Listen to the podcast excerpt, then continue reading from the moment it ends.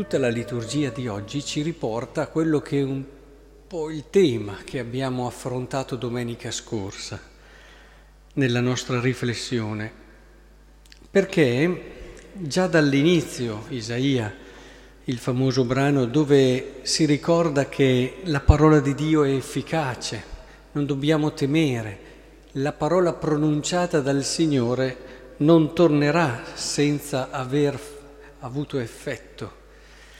E tutta la parola del Signore racconta all'uomo la passione di Dio per, per lui, per tutta l'umanità, il suo amore che non ha misura e non ha limite. E questa parola avrà effetto, sarà efficace, non verrà mai meno. Possono passare tutte le cose nel mondo e tutto passa nel mondo, ma questa parola no. E così anche il Salmo: il Signore libera i giusti da tutte le loro angosce, e questa promessa di Dio non verrà mai meno, proprio per quello che stavamo dicendo poco prima. Il Vangelo è un'ulteriore conferma, cioè provate a rileggere tutto il Padre nostro in questa chiave.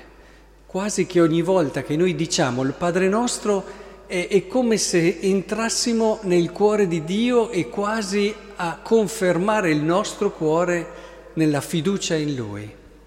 Tutto nel Padre nostro ci vuole ricordare che la vita del cristiano è una vita di chi si affida, di chi si fida di un Padre così. E dice: pregate così, Padre nostro. Avete mai visto un bimbo quando è coi suoi genitori? Può succedere di tutto, ma non gli passa neanche per la testa che possa succedere qualcosa, che a volte li vedete anche quasi commettere delle sciocchezze o delle imprudenze, ma tanto c'è suo padre lì, e, e questo è l'inizio del Padre nostro, come dire: fidati, fidati, ci sono io. E così continua sottolineando la grandezza di Dio: ma un Dio così grande, sia santificato il tuo nome, venga il tuo regno, come in cielo così in terra. Come fai a dubitare? Non è l'uomo che ti dice: beh, fidati di me, eccetera, però a un certo punto può arrivare per lui un limite, il limite dell'uomo, e quindi magari succede anche noi, vorremmo fare del bene a una persona, vorremmo eh, sostenerla, aiutarla in un certo, ma arriviamo fino a un certo punto, perché siamo creature. E invece il Padre nostro ci ricorda: guarda che chi è padre tuo, chi ti ha fatto queste promesse, è il Re del cielo, è il Signore dei signori, è colui che ha fatto l'universo. Dacci oggi il nostro pane quotidiano. E tutta questa seconda parte invece del Padre nostro ci conferma nella fiducia dalla nostra parte le cose essenziali, e, e anche non solo le cose essenziali di cui abbiamo bisogno, ma anche quel bisogno forse ancora più essenziale di sentirci capiti e accolti anche nella nostra fragilità. E rimetti a loro i nostri debiti come anche noi li rimettiamo ai nostri debitori, e non abbandonarci alla tentazione, ma liberaci dal male, l'unico vero nemico dell'uomo, il male. Ora è evidente che sembra quasi che la liturgia della parola di oggi ci voglia dire: fidati. La vita tua dipende, e anche la tua gioia, dall'affidarsi al Signore. Una vita di fiducia, una vita meravigliosa.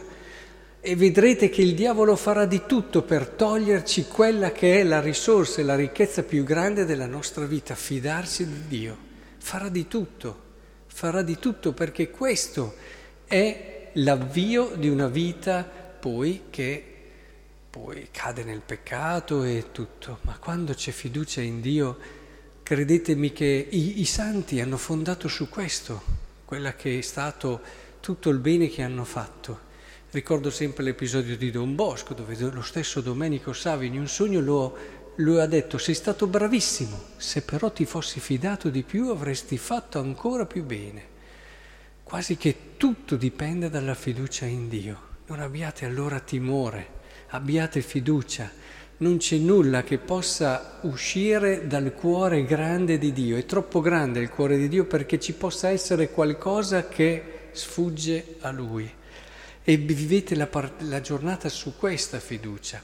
Voi che siete venuti a messa già questa mattina, iniziare le- la giornata con la preghiera. iniziare la giornata con questo affidarsi e riconfermarsi in questa certezza cambia il senso, lo spirito di tutto ciò che viviamo. Vedrete come le nostre giornate diventeranno ancora più belle, intense, ma nella pace, che è poi quello che desideriamo, la pace vera, la pace che è fondata su Dio e sull'amore.